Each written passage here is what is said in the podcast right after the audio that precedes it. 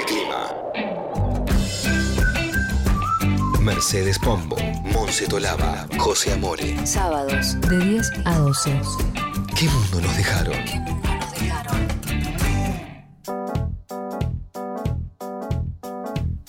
Seguimos adelante, son las 10 y 24 de la mañana en la República Argentina, este país que tanto nos da, ¿no? Para entretenernos, ¿no? A diario.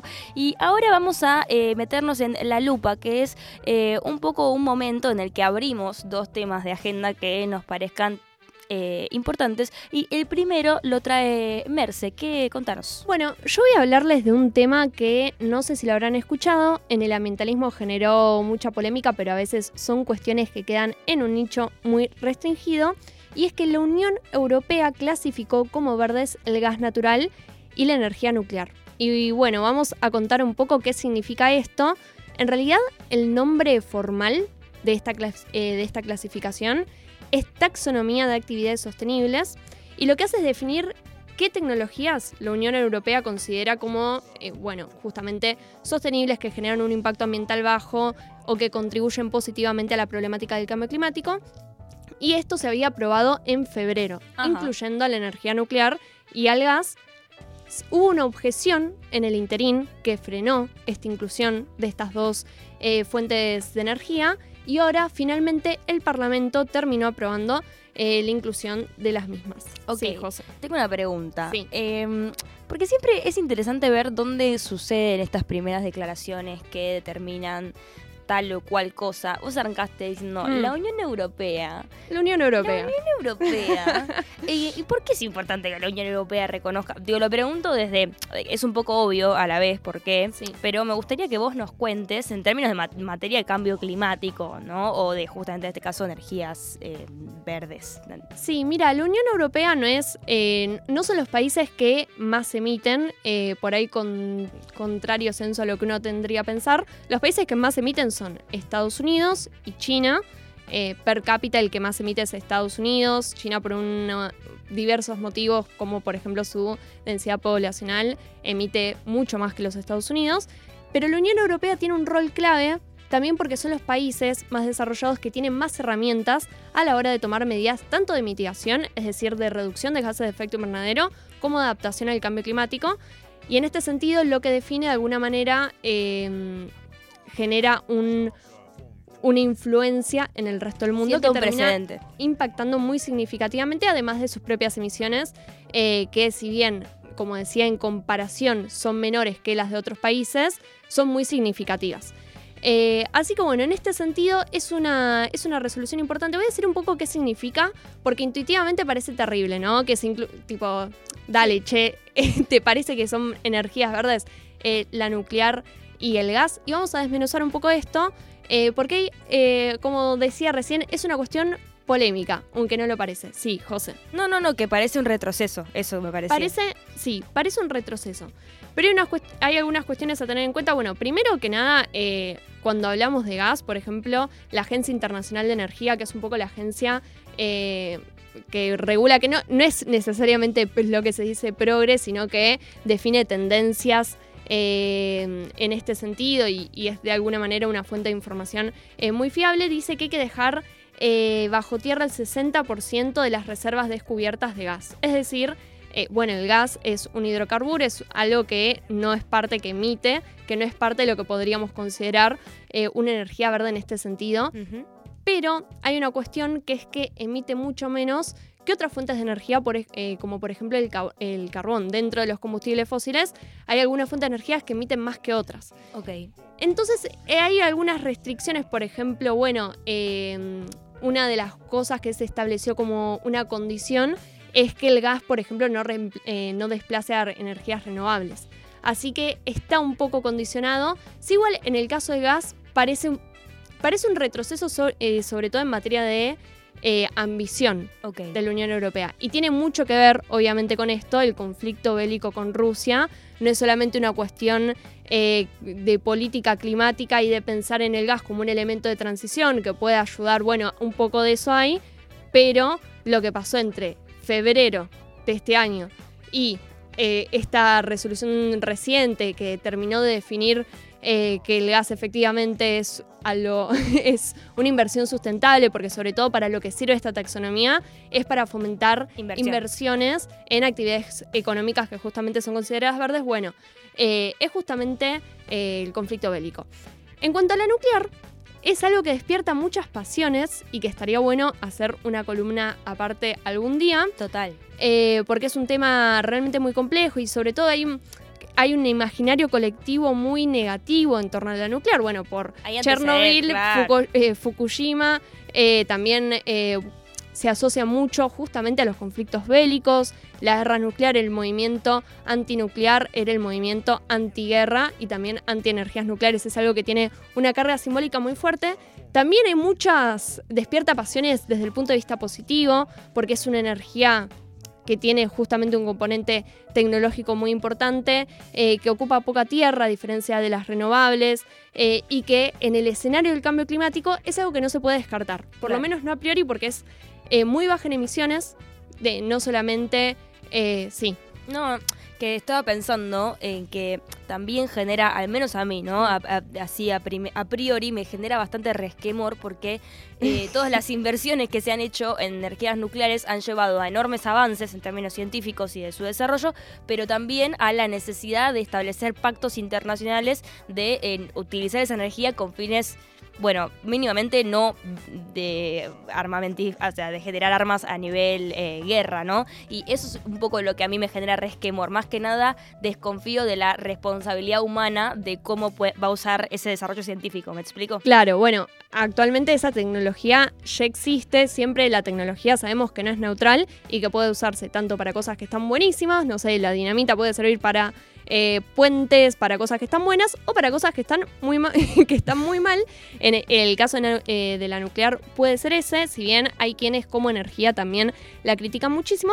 Pero bueno, sobre todo y para ir cerrando, eh, a, mí un poco lo que me remite es a los hechos recientes. Por ejemplo, Alemania tenía como objetivo dejar la nuclear con sobre todo con el aval del Partido Verde que empujaba para dejar de lado la nuclear con argumentos ambientales y se cerraron la mitad de las plantas nucleares eh, este año y eh, bueno, ahora está volviendo a plantas de carbón para reemplazar la dependencia del gas ruso, lo cual ambientalmente es terrible. Entonces, son cuestiones que realmente revisten una gran complejidad. Si me están escuchando muchos ambientalistas del otro lado, seguramente me deben estar odiando un poquito porque, como les conté, es algo que genera bastante controversia. Pero bueno, eh, vamos a seguir debatiendo estos temas a futuro. Impecable. Me encanta para una columna específica en la que cuente qué es lo que se discute a la interna del ambientalismo respecto a las energías nucleares, porque también es una discusión bastante de nicho, hay que decir. ¿Te lo puedo, yo digo que sí. Bueno, a mí me parece que sí. No, sí, la energía nuclear. Absolutamente, sí, pero muy de nicho. Si es algo, digamos, eh, o sea, si hay que ir por esa vía o no, bueno, no sé. A mí me da esa sensación. Te pido mil disculpas si a vos no te parece. Eh, yo les traje otro tema para abrir, abrir un poco que tiene que ver con eh, las medidas económicas que anunció la flamante, ya no tan flamante, porque pasaron dos semanas, tres de su asunción, ministra de Economía, Silvina Batalla ¿no? que el lunes pasado anunció una conferencia de prensa bien temprano por la mañana con el objetivo de eh, calmar a los mercados, dijeron algunos, pero también de empezar a definir un poco el rumbo económico de su gestión, que estaba siendo una incógnita que, eh, bueno, no solo no dejaba dormir a varios de nosotros, sino que además eh, afectaba directamente, ¿no? respecto al vínculo con los sectores más de especulación financiera, la corrida que estuvo habiendo del dólar, si es que se le puede llamar así, o la suba del dólar en el mercado informal estaba fuertemente afectada eh, por esta mm, incertidumbre ¿no? respecto a la gestión de Batakis. Eh, anunció un par de medidas, las nombro por arriba por si eh, hay algún despistado. habló de las cuotas presupuestarias mensuales que el Ministerio de Economía otorga a toda la Administración Pública Nacional para poder hacer la asignación y ejecución de sus propias erogaciones. Esto para mí fue lo más importante. Eh, y dijo, ¿tenemos el audio por ahí? Sí, perfecto. Dijo lo siguiente, a ver.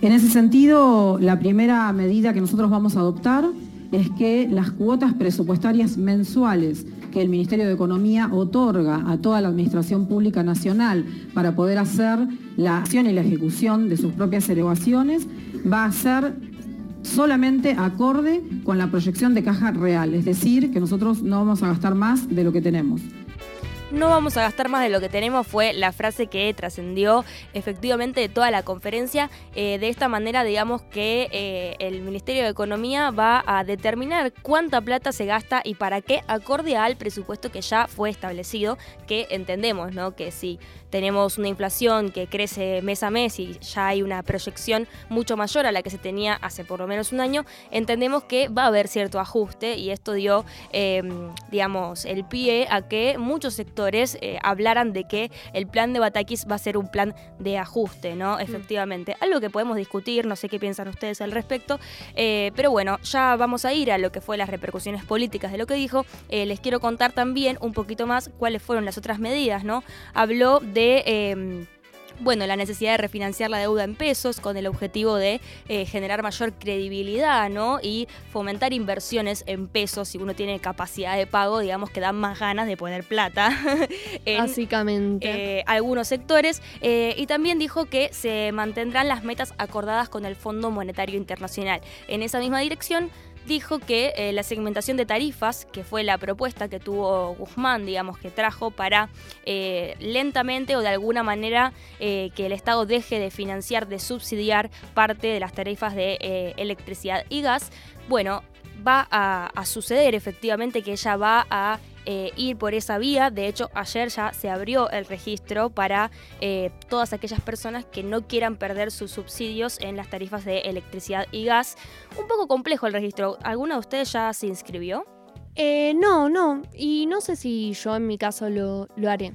Ah, bueno, ¿vos? Eh, tengo que esperar por lo de la terminación del número de DNI, creo. Exactamente, eso para quien no lo sepa, eh, la inscripción va a ser a través de eh, bueno, tu número de DNI, creo que esta primera semana es el cero. Bueno, lo pueden buscar, en Pero internet. no se olviden porque si no, la factura eh, del mes que viene. Sí, verdaderamente es bastante complejo. Hay que tener como un montón de eh, datos de tu medidor, de cuestiones de la propiedad. Así que yo diría que se tomen el tiempo de sentarse delante de la compu y hacerlo tranquilidad. A mí me inquieta cómo va a ser por ahí la, la gente que no tiene acceso a esta información, no a una computadora. Eso me parece que es una complejidad importante, el hecho de que te tengas que inscribir a este sistema. Efectivamente, y, también da eh, permiso a dudar de si no es una, un filtro para que los distraídos tengan que pagar la tarifa al 100%. Eh, pestañaste. Pestañaste, pum, tarifa al 100%. Eh, Perdón, perdón, perdón. Pero por las dudas, para los inquilines, eh, si el servicio está a nombre de otra persona, por ejemplo el mm. propietario que, no sé, debe tener cinco departamentos y claramente los subsidios no aplicarían para el ingreso eh,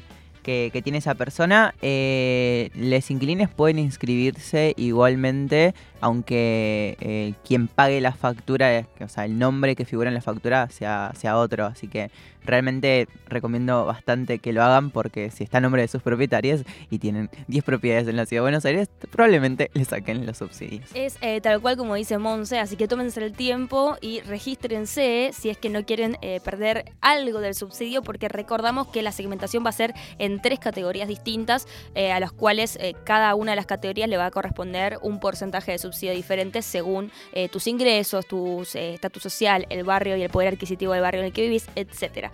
Pero lo que a mí más me llamó la atención quizás de, después del después de estos anuncios fue cómo verdaderamente se va configurando ¿no? la imagen de la ministra en el escenario político del Frente de Todos y de la oposición también, em, o en el espectro político en general. Eh, algo que yo eh, puedo notar y que quizás todos estuvieron atentos a eh, lo que pasó esta semana es que verdaderamente Batakis quedó un poco entre la izquierda y la derecha, ¿no? la izquierda que al, al, instante salieron sus anuncios ya estaba hablando de, bueno, que esto era un plan de ajuste y que esta ministra parece que no va a ser la ministra del salario básico universal. No, eso, eso quedó clarísimo. Eh, yo creo que algo interesante que también te escuchaba decir a vos la otra vez, José, es que eh, la diferencia tiene que ver sobre todo con una cuestión política. Eh, Guzmán no estaba sabiendo administrar, o por lo menos por las tensiones que estaban desde un origen y entendiendo la renuncia de Guzmán como la culminación de un proceso que viene desde las PASO, eh, administrar esas tensiones internas del, eh, del, Frente de Todos que también influyen en lo económico, en la credibilidad. Así que bueno, en ese sentido creo que hay una cuestión positiva que es que se resuelva eso por algún lado pero no parece, no parece que el rumbo vaya a ser muy distinto. Efectivamente, como decís, Merce, eh, Guzmán tuvo, digamos, errores del tipo timing político, ¿no? Se puso, eh, bueno, de, culo por hablar mal y pronto, les pido mil disculpas a quienes les ofenda que diga esta palabra, eh, a la mayor, a los dirigentes más exponentes del Frente de Todos, sin ir más lejos, a Cristina Fernández de Kirchner. Digo, yo no quiero tener a Cristina de enemiga si soy ministro de Economía. efectivamente tuvo otros errores, digo, para el kirchnerismo tardó muchísimo en negociar con el Fondo Monetario Internacional, mm. eh, además de que tomaba las decisiones de manera muy hermética, sin contemplarlos en esas decisiones.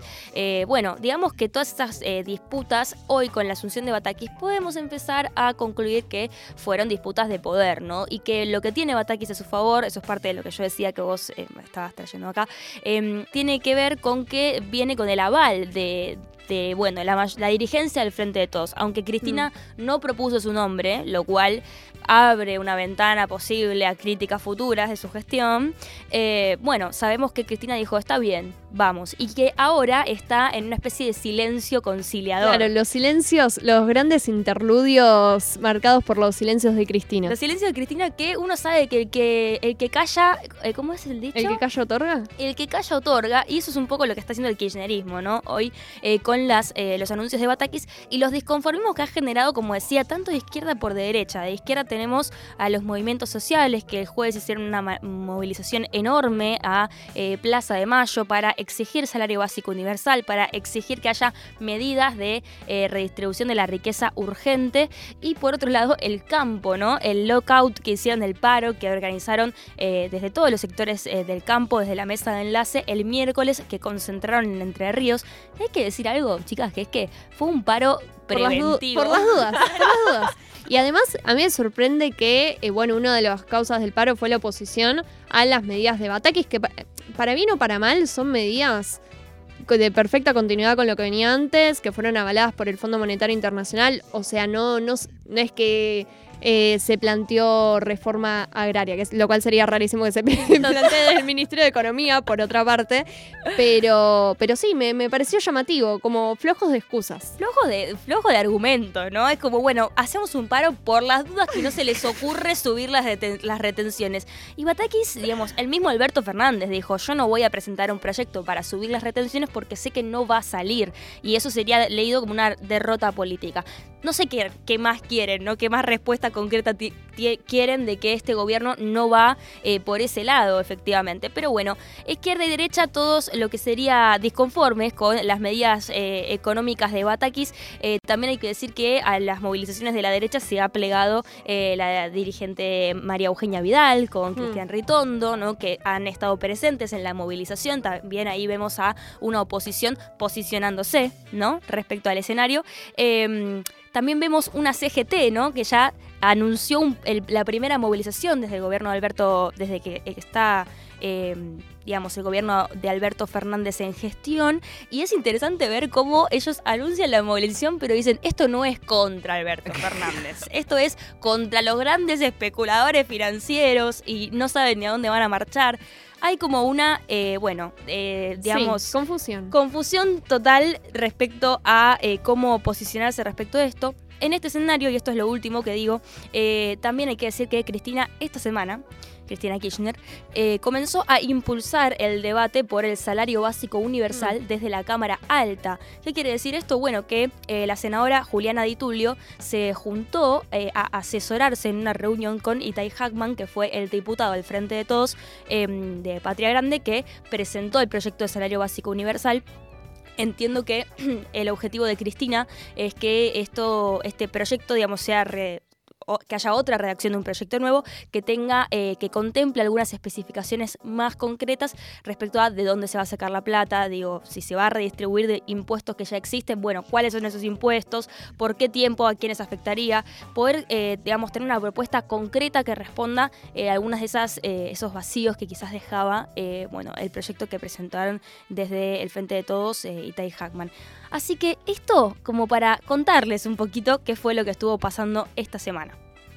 Bueno, muy, muy interesante. ¿Opiniones?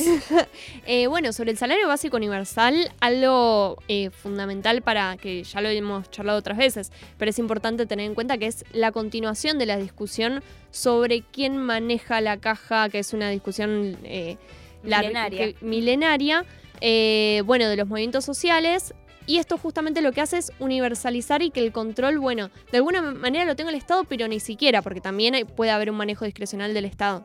Así que es, es algo que eh, desde mi punto de vista sería bastante positivo. Lo, que, lo que viene diciendo Batakis es que no dan los números que no dan los números, eso es lo que dice, por eso decía que un poco la intención de Cristina con fomentar este debate es, bueno, presentar un proyecto un poquito más sólido eh, y que tenga argumentos para discutir contra ese, esa gran ofensiva que es no dan los números en este contexto y que seríamos uno de los primeros países del mundo en implementarlo, mm. lo cual es eh, positivo porque la Argentina ha sentado precedentes en materia de, bueno, subsidios, digamos, parte del Estado, de derechos humanos, de un montón de cuestiones que tienen que ver con el progresismo Además de que sería políticamente un gran manotazo de abogados, ¿no? Para el frente de todos. absolutamente. Y además mejoraría, bueno, la calidad de vida de muchísimas, eh, personas. muchísimas personas que hoy en día le están pasando muy mal. Así que seguiremos, eh, bueno, con el ojo atento, ¿no? A lo que pasa respecto a estas discusiones y a la economía de nuestro país que verdaderamente no nos deja dormir.